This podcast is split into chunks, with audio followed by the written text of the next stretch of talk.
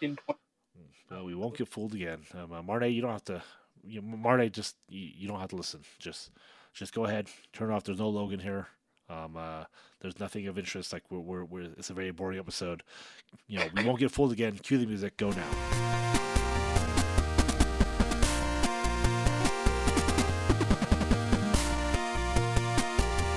What's up, folks? It's the These guys still have a podcast edition of Hitting the High Notes Jazz Talk. It is I am here. The voice that you haven't heard in quite some time. It's a Hutrans Superman, Huutrn Superman on the Twitter and the IG.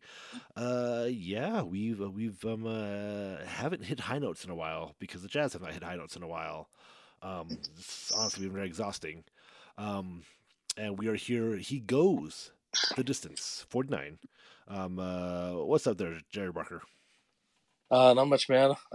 Maybe I should change it to going for speed. Going for speed. He's going for distance. Yeah.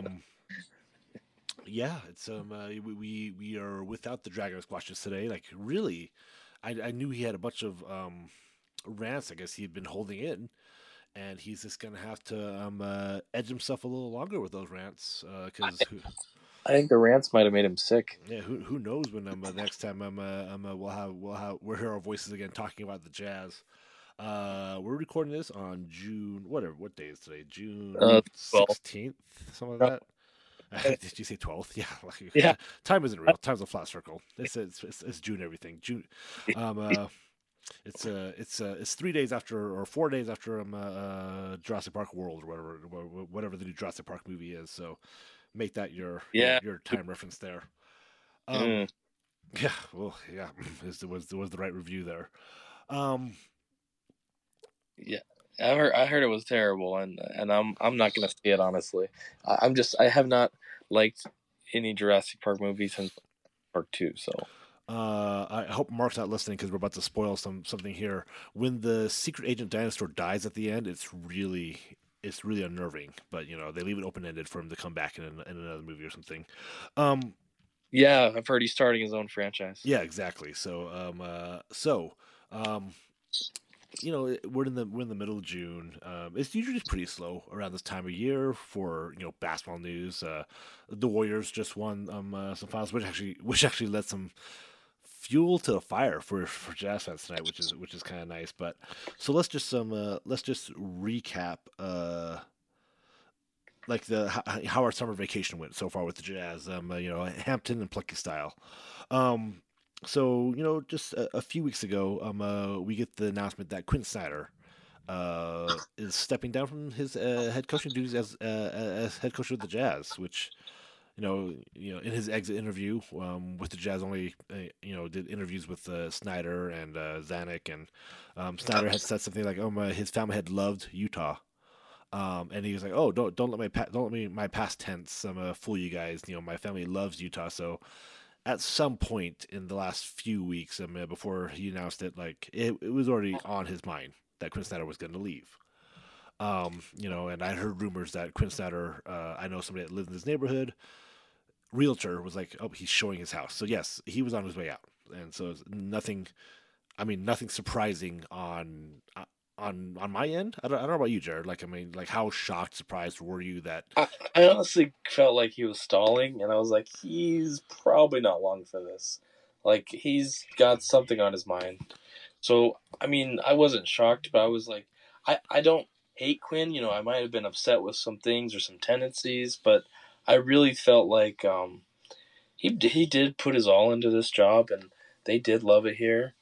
I do wish him the best in future endeavors. If that's replacing Popovich next year, whatever it is, I'm going to be happy for the guy because I really think he gave a lot to this franchise. Yeah, that's probably the odds-on favorite of his future plans is to take over for Pop, right? So that's the writing's kind of on the wall.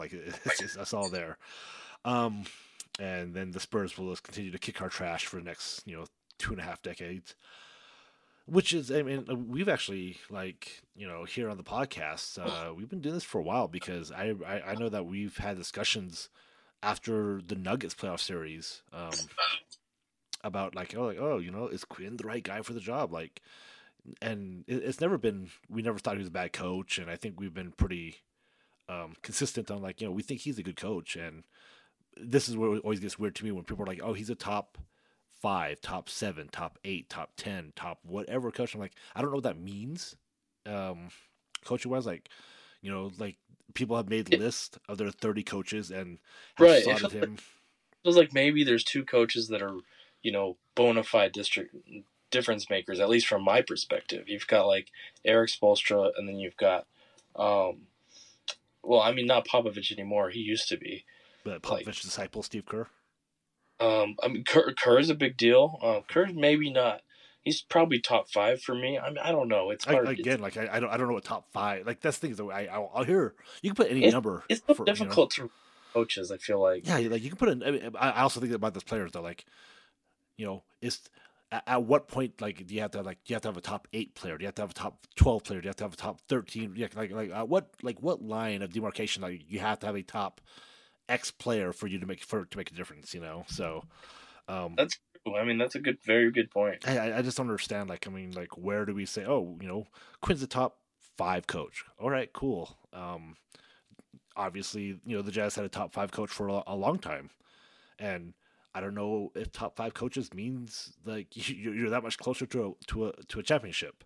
So I mean, the Jazz in the last 30 years with 2 top 5 coaches, and then, you know, very easily not top 5 coach, have been the 2 finals. So it's just one of those very weird things. Like, how many conference finals were they in the past 30 years? 4 or 5? So not much, I guess I should say. So, and so it's just one of those things that we talked about, like replacing Quinn. Again, this is Mark Welling came on here and talked about it, and we thought Quinn had certain strengths in places. And the fact that he was able to rebuild the Ty Corbin era team to get to where they are now is very impressive. But I think enough of the fan base had gotten tired of seeing the same results, and at some point, you know, you have to see a different voice or hear a different voice in the locker room. And I mean, Quinn literally said that. Like, he was I know those are his. That's him verbatim. Like, his exact words. I was like, yeah. Like, I mean, Quinn Snyder, listener of the High Notes, confirmed. So, you know, Coach Quinn. And it was interesting because a lot of people who were kind of dissecting, you know, his verbiage and whatnot, were saying, well, I mean, that means that he knows that he's just sick of them not listening to him because they know what they need to do. We just need to do it.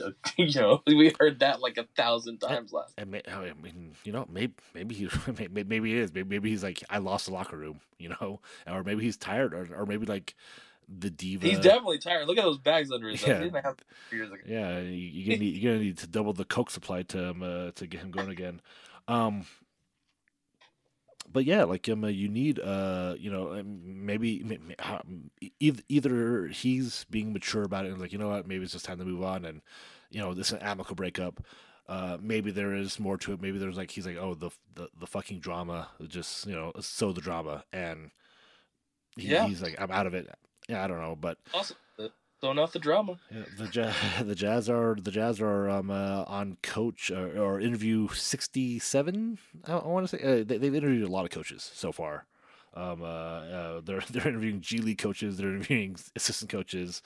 I think Vernon Maxwell's coming in to interview in a few days. Yeah. So, well, he's going to be on the coaching staff with his friend, maybe. Exactly. They can't hire anybody right now because Danny Ainge is on vacation in the Northeast apparently. So, and he's wearing Celtics gear. You know? Yes. That's you know, if we learned anything from Robin Hayward's Instagram, that means something. Maybe he just. That's fantastic. Yeah, maybe Danny Ainge is celebrating Juneteenth the only way he knows how. I don't know. But that's you know, that. Well, I mean, we'll get to Danny Ainge in a little bit, but yeah, I mean, the extensive coaching search. I mean, number one for me professionally, I'm like, all right, cool. It gives me something to do in the summer because, you know, June and July are pretty dry months for sports in the sporting world to put together shows, and it's basically why I have to like make sure I plan 40 hours of PTO in the next month so I can use it before football season starts and I no longer have a life. But so that's been nice. Like, I was like, all right, cool. We have people to talk about, people that we've never heard of, people that I'm excited for, like high level systems. Like, okay, cool. This could be another, let's find the next Quinn Snyder type deal. A couple of good names on that list. Yeah, Sam Cassell sounds like a strong candidate too. Like I hadn't really paid attention to his coaching career. Maybe instead of Sam Cassell, I should just refer to him as Vernon Maxwell Sr. Because home. Well, ouch. Sam Cassell's there. I mean, the Jet, who I think the Jets coaching a G League team. I mean, some of these coaches don't have a huge resume, and then you have Terry Stotts, then you have Frank Vogel, and with this roster, I mean, we don't even know what the roster is going to be in a couple weeks, but true. I mean, do you want to address the rumors now, or? Well, is there anything else coaches wise you want to talk about? Like, I mean, it's just let's put a stamp on the coaches thing because okay. I don't know who I want for the Jazz coach. I mean, part of me, like when the season ended, when Bojan's shot missed. And we were doing spaces, right? Like everybody's doing spaces. Yeah. We were doing spaces. Sam Farnsworth, the KCL, was doing spaces, and coaches. And I mean, this is something we've been talking about since that shot missed. I was like, all right, time for a new coach. And I think at the time, Darvin Ham was a name that I was interested in, because someone had mentioned it in the space. The Lakers picked him up. Yeah, they're like, oh, like the Bucks. Like, I am a little more excited about the unknown, I guess. And maybe because we are heading into some this frontier, this little trek here of ours that we don't know if I'm what the roster is going to be, and maybe we just need somebody who comes in here and radicalizes the way that the way the game is done, right? Like Quinn Snyder came in and things looked really different. I was like, whoa, okay, this is way different from what we saw from Corbin, what we saw from Sloan. And that was really exciting when he started, and we started seeing those changes, right? It looked pseudo Warriors-like, and I think that excited all of us. Like even when he first started, and it was all defense, no offense, right? And the Jazz were only winning 30 games, but it felt like there was hope. Like, okay, this guy might have some. I remember the first story of he came into practice. And this is still, I want to say, was it the Dante team? It might have been Dante team. But anyway, they're at practice, and he just yells, everybody sit the fuck down.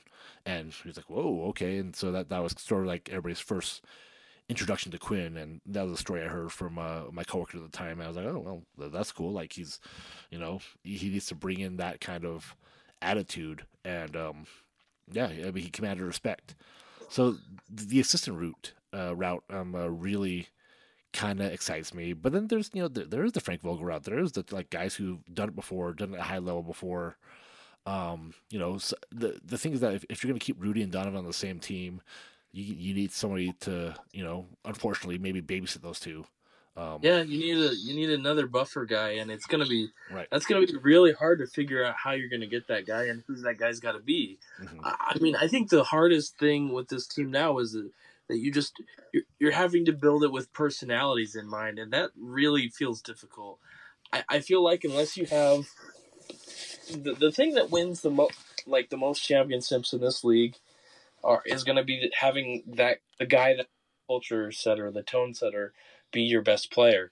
And I don't know if Rudy or Donovan has any desire to be that culture or tone setter, because I mean we've been hearing forever that Joe Ingles was that guy, and it's that guy being a bench player is probably not a recipe for greatness, We had one great season, regular season, that felt like it was a fluke in retrospect, and so I mean it just that's the sad part. Yeah, exactly. A lot of right. I mean,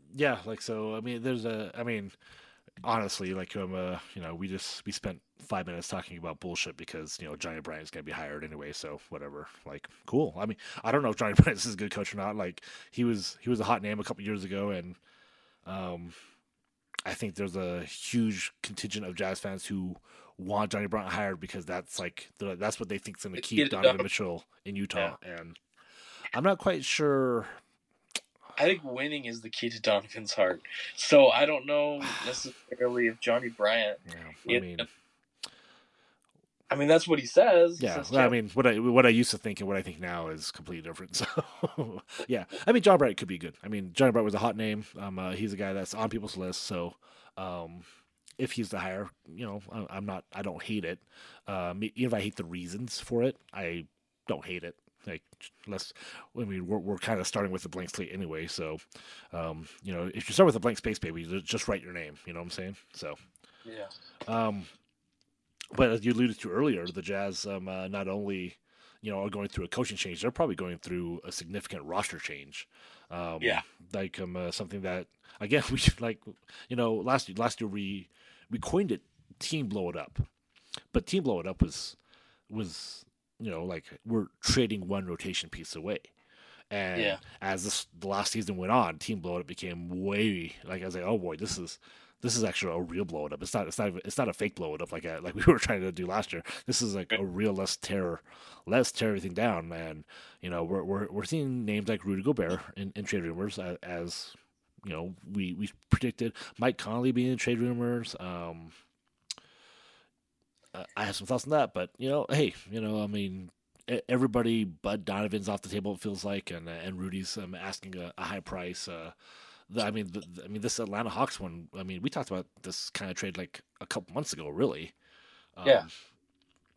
It feels like the Jazz are asking for more than we were when we talked about it. And that's the thing is like I kind of phrased the question to you, and like the point of my phrasing was incorrect because like what I really wanted to know is like as a Jazz fan, like if you're a Jazz fan, you know, building it yourself, like you know, pretending that you're GM.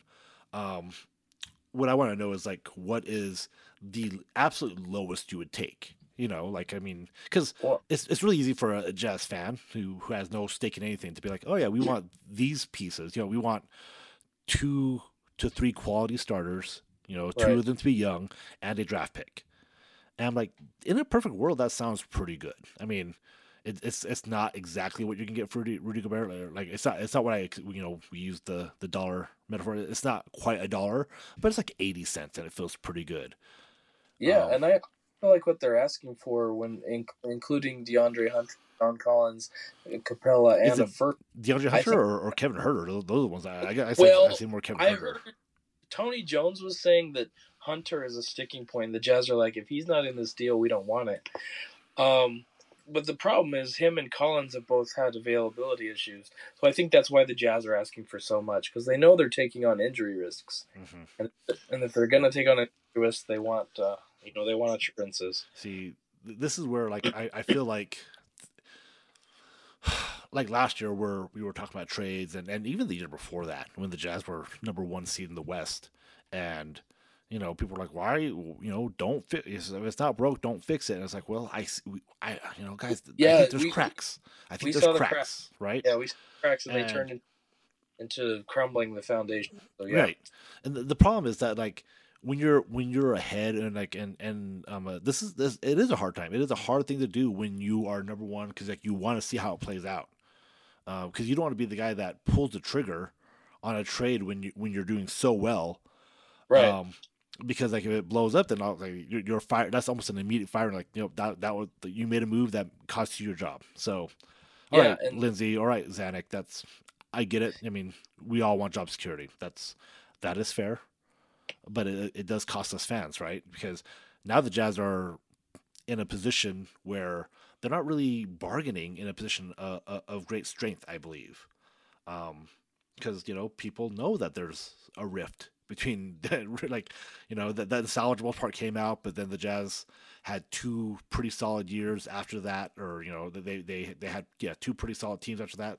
It seemed like that unsalvageable stuff was kind of fading away, but then this last season came. It was like oh boy, here's the back end that hurt. That hurts your bargaining strength. Like the Hawks seemed like all right, well this is our offer, and you know we know that Rudy's only going to be available to 10-ish teams in the league. you know, so, and we're one of them. Go ahead, you know, go look around and see what you can get. You know, we might, you know, it might be the best offer. And that's what that's more the question I was trying to ask you a couple months ago, is like, you know, what if this is like the best offer the Jazz get? Like, what if this is it? Can you as a Jazz on stomach that's what you're going to get? Because, you know, you're not trading an all-NBA, you know, he's not an all-NBA player this year. He was an all-star. He was not an all-NBA player, not a defensive player of the year or award winner. People know what he is, and people, you know, like you saw more flaws this year in him and Rudy Gobert, and that hurts trade value. You know, it's hard to trade guys at peak value, but you kind of feel this is peak value. So I mean, if you're gonna trade him now, feels like it's the time.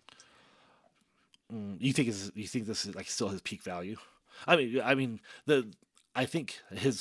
Rudy, because you're at the point where, when a big man is over 30, people start asking a lot of questions. They're like, and they're like, oh, the clock is running out with this guy. See, so to me, that's that means that that's not peak value, because like now that age is a factor against him, and knowing that the team is maybe not desperate, but with him being 29, that kind of helps, because you're trading him before he turns 30. I don't know. I mean, okay, we're talking about... You're probably right. We're talking about 6 months, right? We're talking about he's going to be 30 in the middle of the season.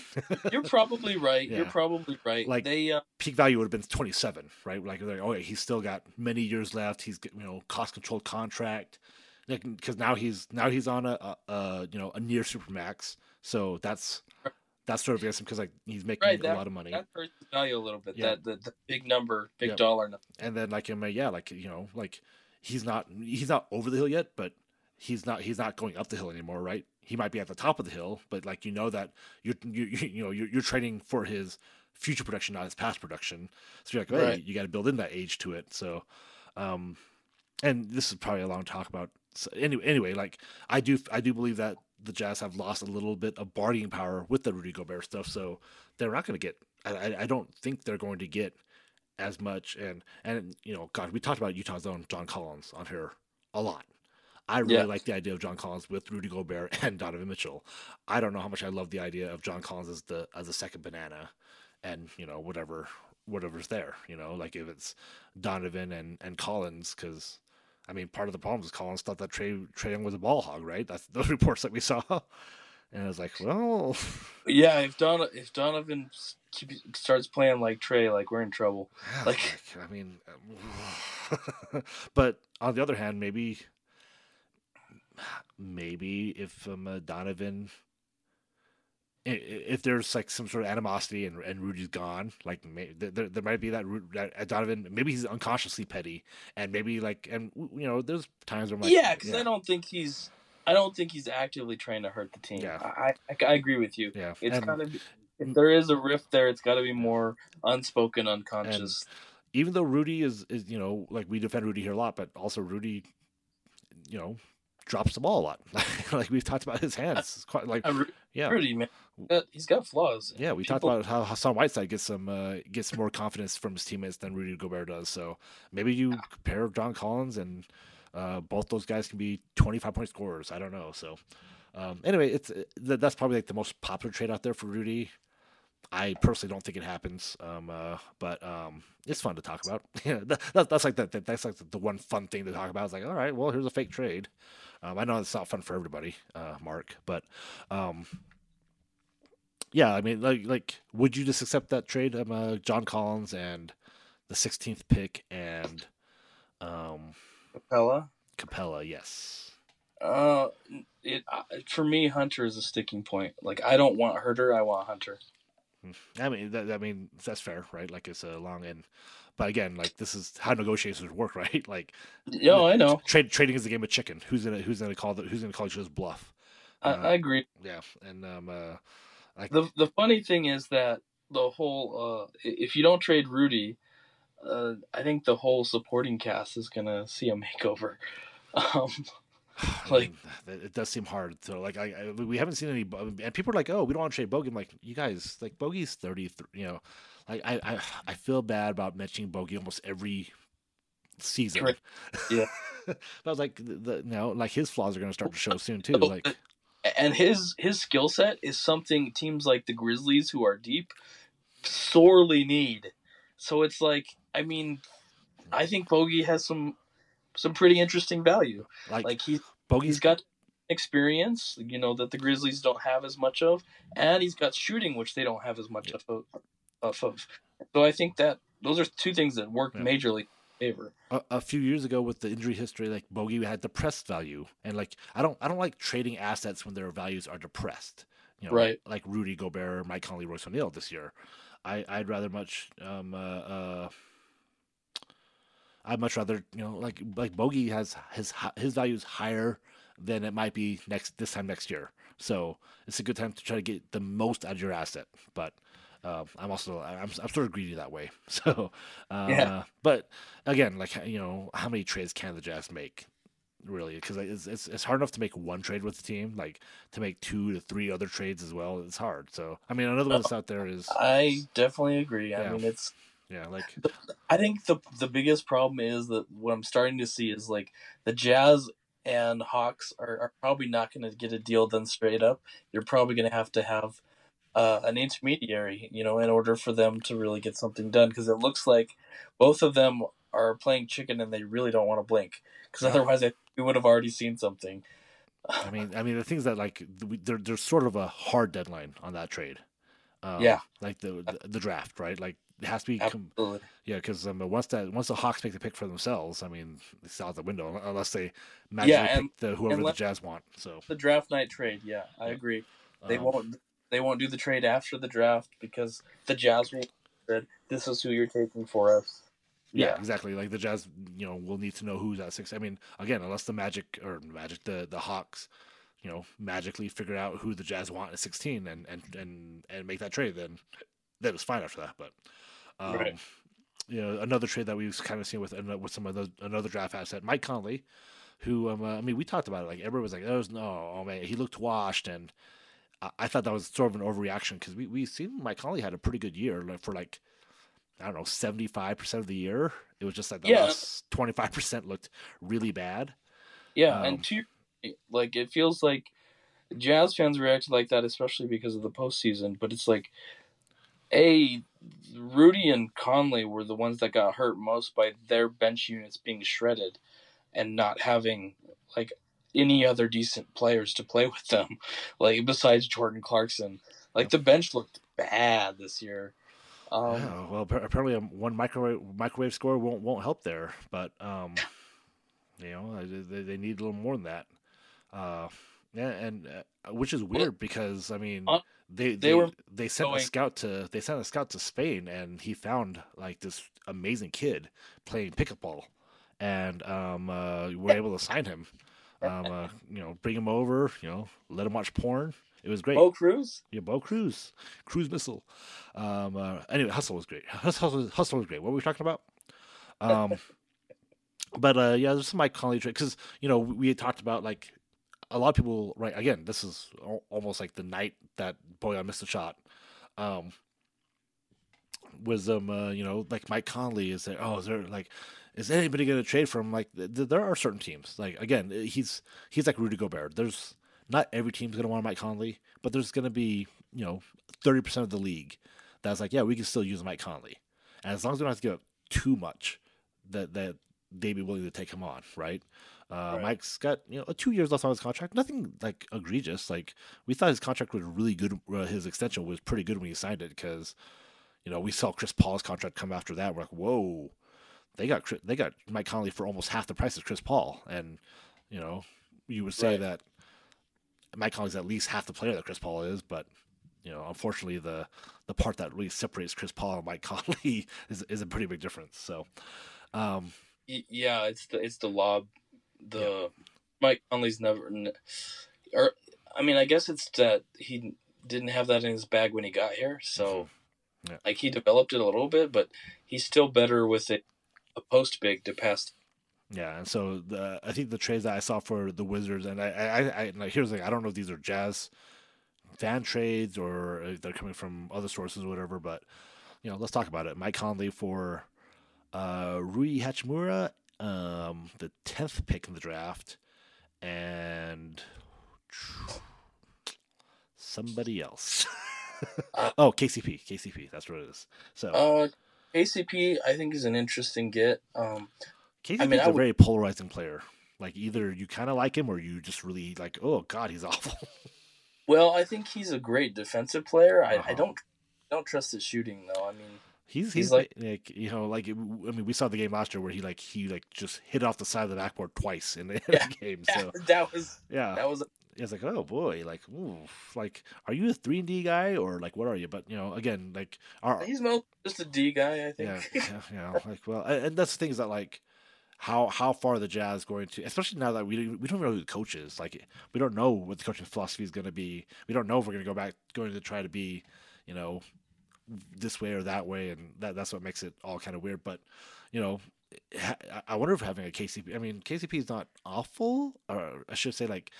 You know, there's a reason why he was been on the Lakers and been on the Wizards and still gets playing time. Like, he's not being benched, you know? So he's got to be better than enough to be a top 8 player on most teams is my guess. So Rui Hachimura is young, so that's nice. Like, you know, the Jazz desperately need some youth on their team, some high upside guys, kind of like Alexander Walker's son.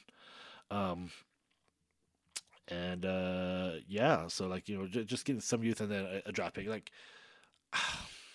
maybe I'm just burnt by Jazz draft picks. Like, the Jazz are so bad at drafting that I don't get super excited about draft picks. And this is something that I take to, you know, right now I'm playing dynasty football and a lot of dynasty drafts are going on. And trust me, there's a point to the story. Like, we're all drafting rookies for our dynasty teams, and you know, everybody, all the experts I listen to are like, this year's draft class is really, really awful, right? Like, Kenny Pickett is the best quarterback of the crew, or you know, the class, excuse me, and yeah. Then there's like Malik Willis, and like these guys have like major flaws from the get go, and.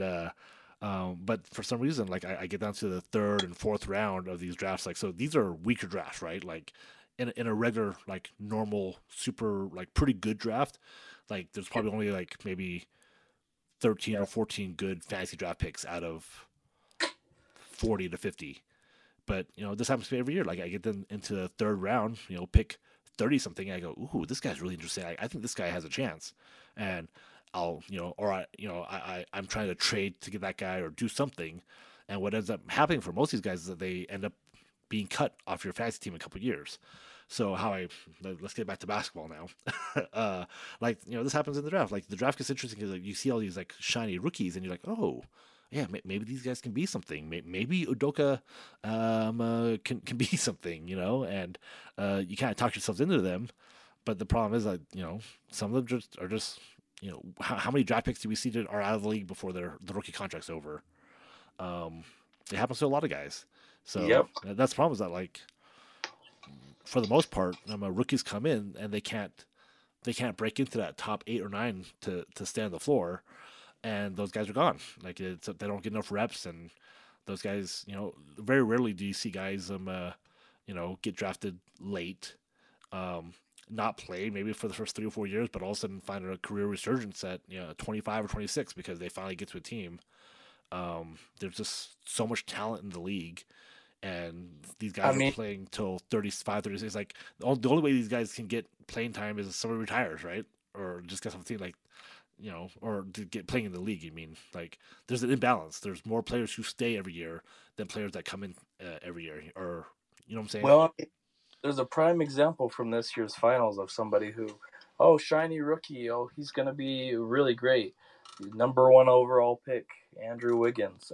He was basically written off and was seen as a salary dump when he was sent to Golden State. And then he was the 2nd best player on a championship team. Yeah, that's the Kevin Durant trade in a roundabout way. Yeah. The Kevin Durant sign and trade. Like, that Kevin Durant signing really... Yeah, because I mean that Kevin. So you know they had that one year where they were able to sign Kevin Durant, then they were able to re-sign him with bird rights, then they were able to sign and trade him away to get D'Angelo Russell, then they used D'Angelo Russell to get Andrew Wiggins. It's like, ugh, Andrew Wiggins. Yeah. I want to say a draft pick too. The Kuminga pick. The Kuminga pick. Yep. Yeah. So, just yeah, that one year, has made me hate basketball. But, yeah, Andrew Wiggins, who, again, yeah, a number one pick, and to his credit, like, he's played a lot better than I thought he was going to play this year. Like, my God, like that was the one big thing. Hey, holy crap! What?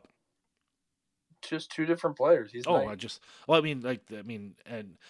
it is nice to be the fourth option on a team, right? Like, especially when you have Steph Curry and Klay Thompson, who are playing very well. Klay Thompson, who came back from injury, and he's lost a step, but still very good. And so, like, all right, cool. Like, Andrew Wiggins is kind of gets to be. I mean, again, I don't want to take anything away from Andrew Wiggins, but I was like, oh wow, it must be nice to kind of be the fourth player, I guess, on that team. And then, the Warriors are just very good at figuring out how to maximize Jordan Poole, number 29 pick, Kevin Looney, number 26 pick, Gary Payton, Salt Lake City Community College Bruin superstar, Gary Payton Jr. Just learn how to maximize these guys. Automatic. Oh yeah, Otto. I mean, again, that's just one of those nice things about being the Golden State Warriors is that you can get a quality player like Otto Porter to take a minimum, right? Like, you got to get those kind of players to be a championship team, and the Jazz have missed on that too a little bit. Like, we loved Rudy Gay when he came, and I mean, I still think he's got kind of a bad rap, and I don't know what happened with him and Quinn and whatever. Yeah. I mean, I didn't expect a whole lot from Rudy Gay, but I don't think he was as bad as we're looking at, and I totally agree. Yeah, and I was hearing from some people that what happened towards the end was he started being late to meetings or something, and that's why he got benched. And I'm like, wow. Well, okay. Coach Jensen will let him be late as he wants. So, Coach Alex Jensen. So, we'll let him be, or Coach Hammond. Coach Hammond will be like, yeah, Rudy Gay. We have history. Sure, why not? So, yeah. So those are a couple of the big trades that we've been seeing, and again, these are the draft day will come, and I don't know, part of me just goes, yeah, nothing's going to happen, right? Because there is a big push for the Jazz to be competitive this year, to the franchise's own detriment because of the All-Star game. Yeah, that seems I don't know. That was a dubious thing for Ryan Smith to say, and it's extremely I don't know, the point that he said it, like. Hey, we're in the Ryan Smith era, baby. Black and yellow, black and yellow, black and yellow. We have our CEO hanging out with the Boston Celtics. We have our part owner hanging out with the Miami Heat. I mean, the Ryan Smith, the Greg Miller would never is what I would is all I'm saying. So, oh, Greg Miller fought Karl Malone. Of course, he would never. Oh, that would have been funny if they actually physically fought, because Greg would have got wrecked. Yeah, Greg Miller knows how to dunk a basketball for trampoline, though. So you're not wrong. Yes. So just the Jazz. I mean, it's like we've been joking about it on Twitter and stuff, and it's just like talking about the retirement of the pod, and it just hasn't been fun as a Jazz fan to all right, let's set up, let's. Talk about. I mean, I do enjoy talking about the trade talk. Is kind of it felt like the trade deadline for a week. It's crazy. Yeah, I mean, because maybe the Jazz are in the middle. And look, there's something new is springing up, and I think a lot of us are just like we're hopeful. Like, we're just hopeful that now that we have new blood coming in, whether it be players, coaches, GMs, what have you. That whenever it's new and shiny, it's like, all right, cool. That it gives you hope. Like, even though the team is probably going to take many steps backwards, like that. It's I don't know what move the Jazz make that makes you feel like, all right, cool. This is a move in the right direction. Like, even if they make a fairly good trade, like, oh, those are good pieces. Even if they hire a coach, I'm like, okay, this sounds, this person, whoever he or she, sounds like a great candidate, and I can buy into their message. Right. It's just very likely the Jazz are going to take steps. Now, how far? Is it going to be a small step backwards? Is it going to be 3 or 4 steps backwards? I don't know. I don't know what it's going to be. But, and I'm intrigued watch next year because of the changes, honestly. That's the thing is, it's shiny, it's new, and you know, once you give people hope, you know, you get multiple Star Wars movies, and so we just have to. That's the thing is that you have to have hope. Like when you're hopeless, like if the Jazz is, you know, if they run it back, if they ran it back with Quinn, right? If they came back next year. The roster is about the same because they couldn't find any trade partners. I mean, this is like the trade deadline for me, the last trade deadline. Like when we got done and the Joe Ingles trade was the only one that got done, I was like, oh, wow. Like, God, like we see cracks. We have empirical evidence right now, folks, that what you're doing is not working. Yeah. And that was so disappointing. And you guys, and again, it takes two to tango, and maybe they just couldn't. And that was like the depressing part. It was like they just couldn't find trade partners for any of their assets. And I was like, oh, and that was hard. That was really hard. Yeah. Agreed. Yeah. So that's just like, oh God. I kind of felt like when it was over. Huh?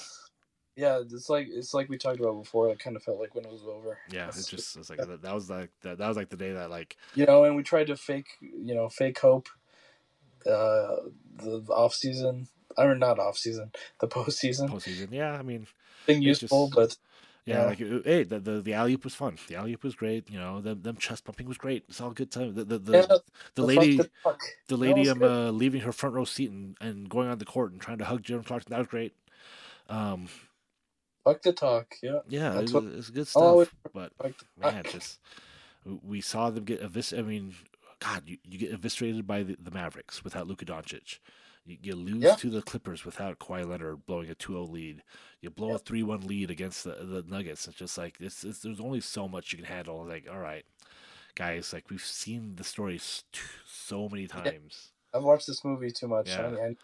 You know, yeah, like I remember you guys in January, just you and Logan, just like I was like, oh my God, this team is so. I was like, yeah, it's just January, we'll be all right, we'll be fine.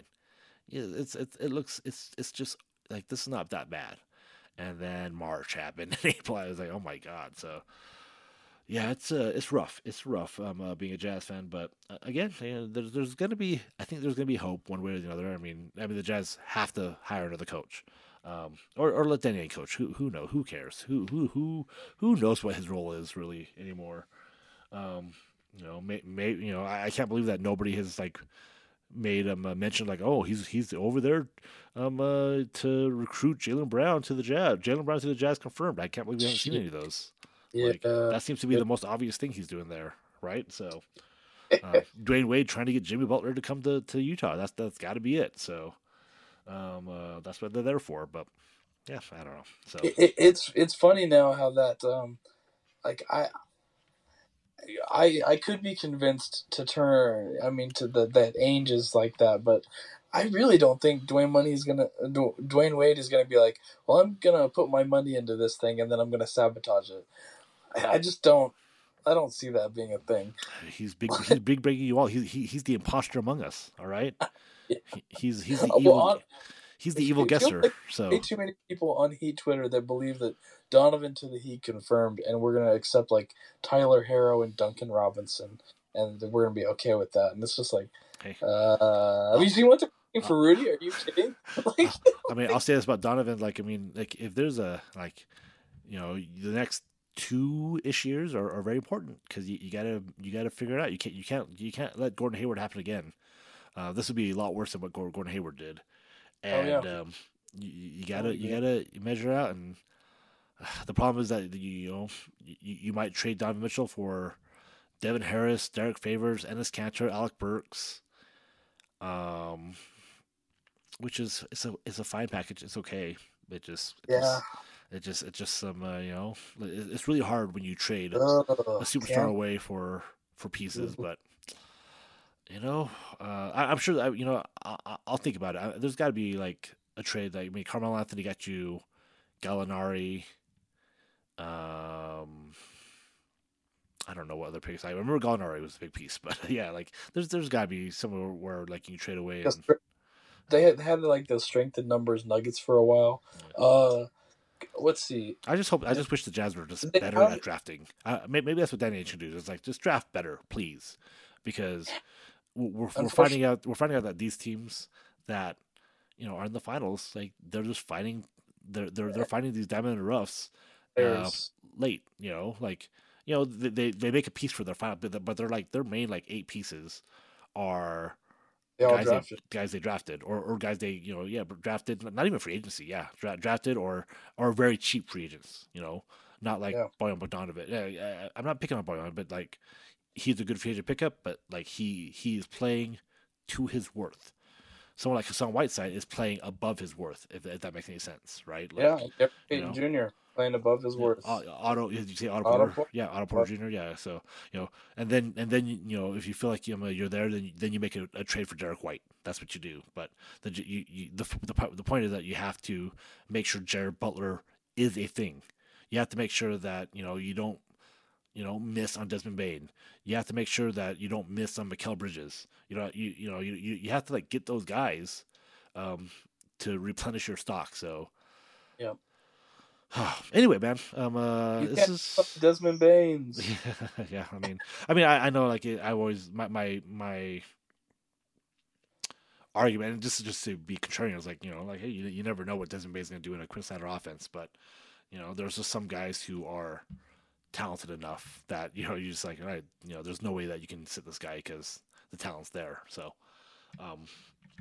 but we did it. We came back for. I mean, technically, I guess you also did a podcast with our friend AJ.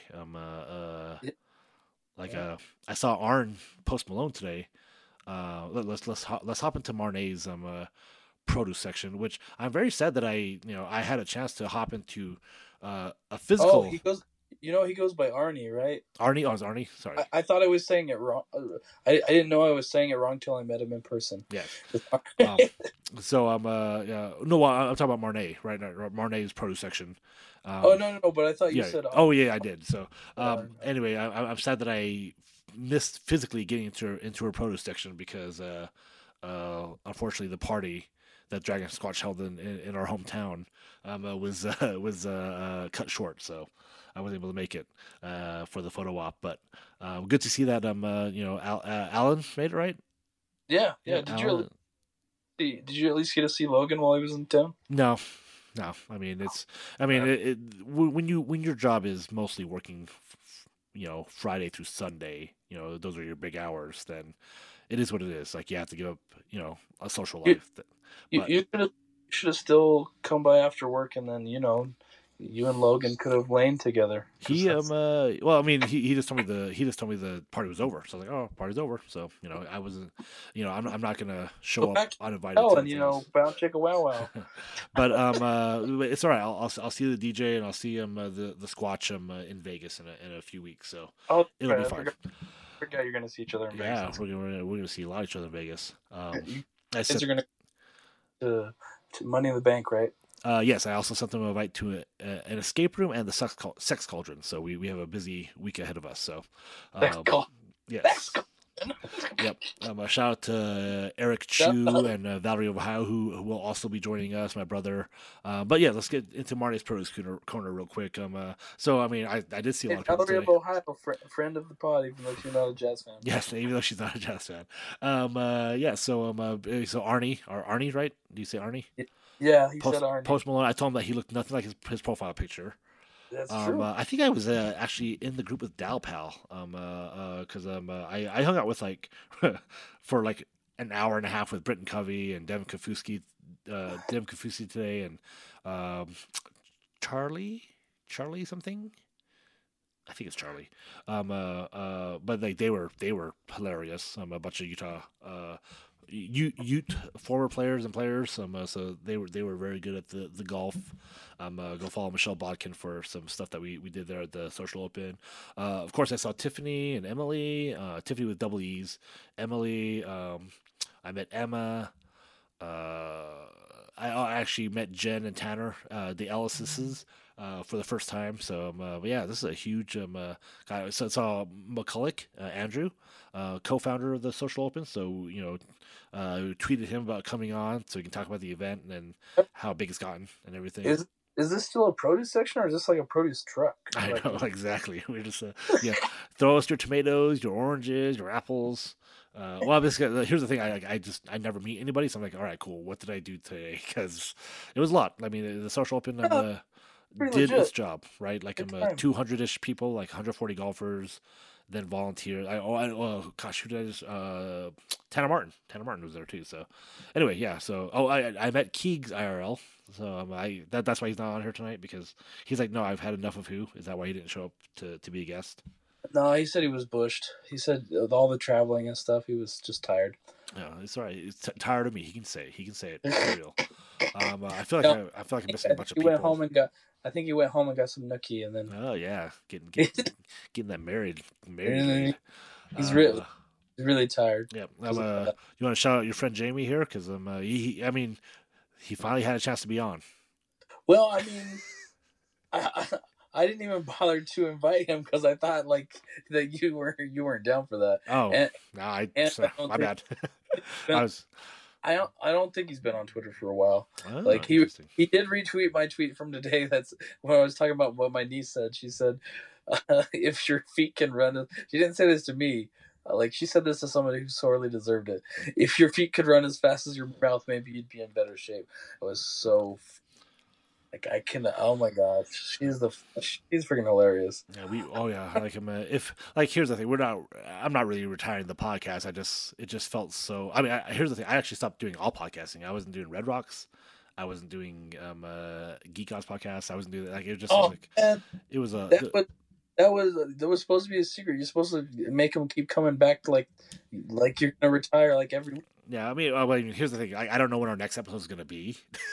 It's we're on a summer hiatus. We did a whole year of doing a week, at least a week an episode, basically. We did something like 49 episodes in a year, and we're going pretty strong. But this last Jazz team really hurt. But I think after we start seeing maybe September, we'll let the excitement pull us back in, and so. But yeah, that's why I was like. Get all the names out. Brett Brown, Uni, all people we say, get it all out now, because I don't know next time. Did you see Brian today? I saw Brian. Yeah, I saw Brown Bear. Yeah, he and I are somewhat colleagues when we cover the Utes sometimes, so that's cool. Uni was there taking pictures. So we excuse me, we saw the swagger belts. Swagger belts. Yeah, if you're a Ute fan, I was living your dream today, guys. So I got to meet a lot of great Utes. A lot of them are just as nice as you would think they are. So I asked earlier where it was. Yeah, so sorry. The funny thing is that where the social open is, even outdoors, you just get no cell signal. Michelle and I were talking about that. She goes, "Yeah, I've been here before. You can't we can't even tweet because it's just such a weak signal." I was like, "Oh, very weird," but yeah, I was like, okay. I was like, all right. Hello? And so I would get to the clubhouse, and I'm getting a message from Jared, my former coworker Zach Hicken, because he was in it, and just I was like, oh my God, it's okay, so that meant I didn't hear from anybody. Yeah, because you're not the only one that I asked. Yeah, it just was. I asked Arnie too, and he was like. Oh yeah, it's over at this place. Yeah, we don't get our there's only one or two spots where you actually get cell signal. So if you get lost in the golf course, you're in deep shit. So that's funny because that's West Valley. I've never had problems with cell service in West Valley. I wondered if something is causing a dead zone. I was just thinking about this. I wonder if something's causing a dead zone. Maybe it's a ghost. Who knows? Maybe it's a dinosaur. Don't go see Jurassic World. It's not great. I'll be honest. 60% of the movie was pretty bad. 33% was pretty good. But do go see Top Gun Maverick. Top Gun Maverick was good. Anybody? Come on. This is our last produce section for at least a few weeks. Well, yes. Obviously, shout out Jamie Froteen. Shout out to KW Jazzman Keeks, friend of the pod. Gave him a hug today. Shout out to Dawson Harrison. DAWS takes note. He retweeted a fake Shams account and he got me. Shout out to @JazzUniTracker. Big day for him tomorrow. Oh, that's right. Yeah, we're doing the eve of releasing this on the day of the Huh, interesting. The day his NBA basically expires, he's gonna do it. He said he's gonna do a live stream on Twitter. So if any of you are on Twitter and you follow, make sure you follow Jazz Unitracker so that you can listen to his story about what it was like to be sort of a little bit involved as a fan in the with the process of the rebrand. Oh yes, Sam Farnsworth is salivating for that Twitter space right now. Like I'm sure he is. He hates his rebrand. Shout out to Dave Lock09 or DLock09. You know he doesn't need a shout out from us, but you know you're our nemesis. We're coming for you. Nemesis. Oh God, who? I think it was Post Malone Arnie who posted that 1,000 hours about listening to a podcast. Oh my God, dude, it was amazing. Good. Amazing. Also follow that. I don't think as many people follow this person as should. Saint Jeezy, a Jazz Fan 87, pretty good follow there. And last but not least, she had a great tweet where she actually pulled up the caption of Jordan Clarkson's Audra Sorensen. She's a fantastic follow, AUDRA SORENSEN. Clarkson continues to be the funniest part of the Jazz. She took a screen cap of the Rudy shirtless pic where he's doing ab crunches, and Jordan Clarkson said, "This is turning into OnlyFans. Do you ever put a shirt on?" I don't. To leave, like he's so freaking funny, man. Yep, the vibe tribe, right? The Jordan Clarkson vibe tribe, like his vibes have always been great. So, good to see that they can still joke, and they're friends and stuff. Yeah, I think there are people who are. I think Mark even said run it back or whatever, right? With those guys, and I think it's gonna happen. I think we're gonna run it back. So, well, no, we're not gonna run it back the way he wants to run it back. He just wants to keep them all. Yeah, and I mean that's a whole nother thing. We'll get into that one. It's your fault for tonight, Mark. You can't keep him. I know. Mark decided he wanted to sleep instead. So, his kids are more important to him than us. That's really funny that if I was in the same group as Dal Pal and didn't say hi to him, I would really focus on Covey and Kofusi and you were captivated by the celebrity. We get it. Well, I mean, they're celebrities to everybody else. They're not celebrities to me, but those guys are like real sound bites. I'm like, oh my God, these guys. If I just keep the camera on them, I'm gonna get some good quality stuff, and I did. So I'm just really glad. Like that's the thing that my job is, as kind of a videographer. Like I just want to make sure I catch stuff. Shame on you for doing your job instead of saying hi to Dal Powell. Well, I think it's funny. I was like, when did I see him? I'm like, wait, was he? Because a couple other fans were hitting with Covey and were in that grouping. I was like, wait, was he one of the guys that was hitting with him? Like, was I just not paying attention? Like, I don't know. So, I don't know where I saw him. So, anyway, Dal Powell, if you're listening, let me know where we saw each other. So. Well, folks, for the Dragon Squatch, we'll see you guys in August, and hopefully his rants will still have some sort of merit. He'll be talking about a coaching change that happened like him, a month and a half ago.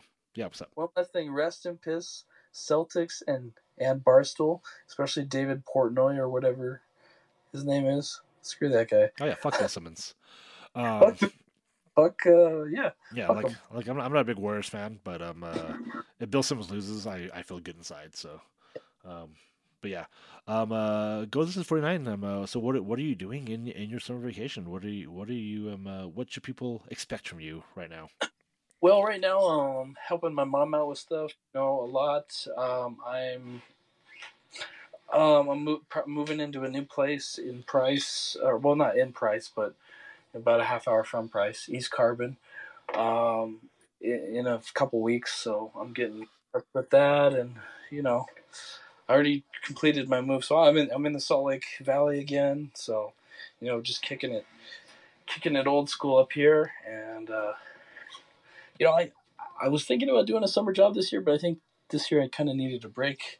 I've also got a rural schools conference to go to. That's kind of my life in a nutshell. Right? Yeah. All right. Well, And just lube up, stay hydrated, Put on sunscreen. Get ready for him. Get ready for Jazz season 5, the season of 5 head plays.